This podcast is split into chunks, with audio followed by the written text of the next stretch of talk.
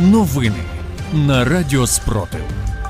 Вітаю в ефірі Радіо Спротив Іван Лисенко. Сьогодні 11 липня, 503 доба повномасштабної війни, коли Україна захищає себе та весь цивілізований світ від російської агресії.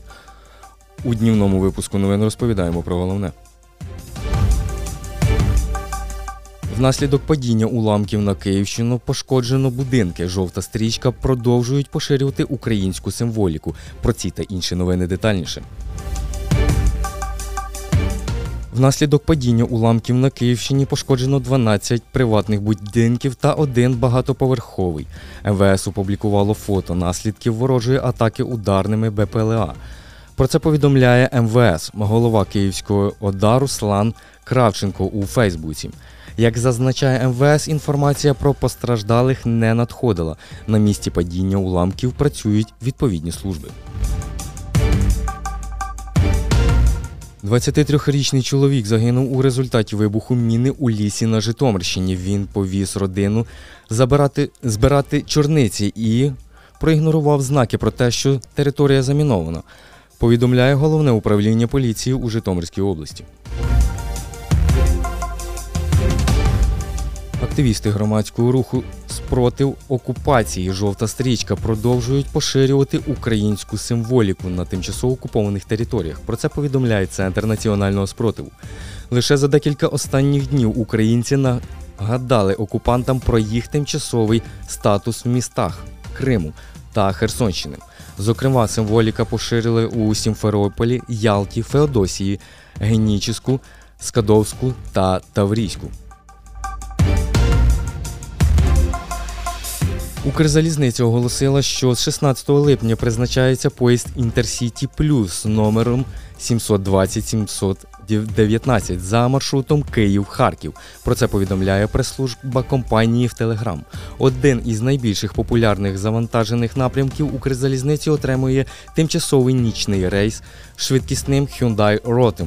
При цьому з 19 липня роз... е, розклад поїздів буде трохи скоригований через повернення ремонтних робіт на дільниці курсування.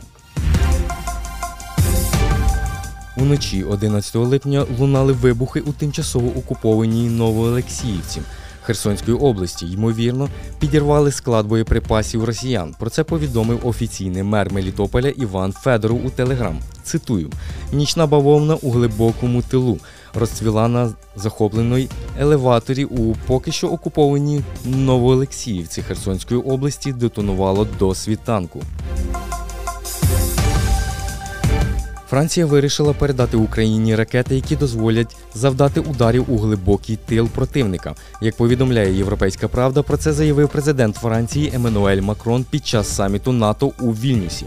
Цитую: ми вирішили надати Україні нові ракети, які дозволять бити в глибину. Вони будуть застосов...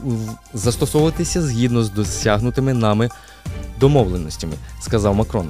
Президент додав, що для Франції важливо надіслати Україні сигнал про підтримку на тлі російської агресії і про єдність НАТО.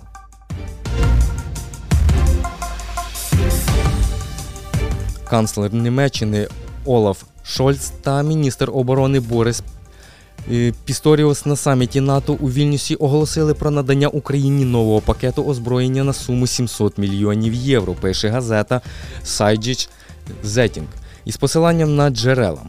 До нового пакету за інформацією видання увійдуть дві пускові установки зенітно-ракетного комплексу е, з арсеналу Бундесферу, 25 танків Леопард, 40 БМП Марбер, 20 тисяч артилерійських снарядів. З початку повномасштабного вторгнення Сили оборони України ліквідували 235 тисяч 20 загарбників. З вами був Іван Лисенко з днівним випуском на Радіо Спротив. Зберігаємо спокій, віримо в силу оборони України та разом наближаємо перемогу.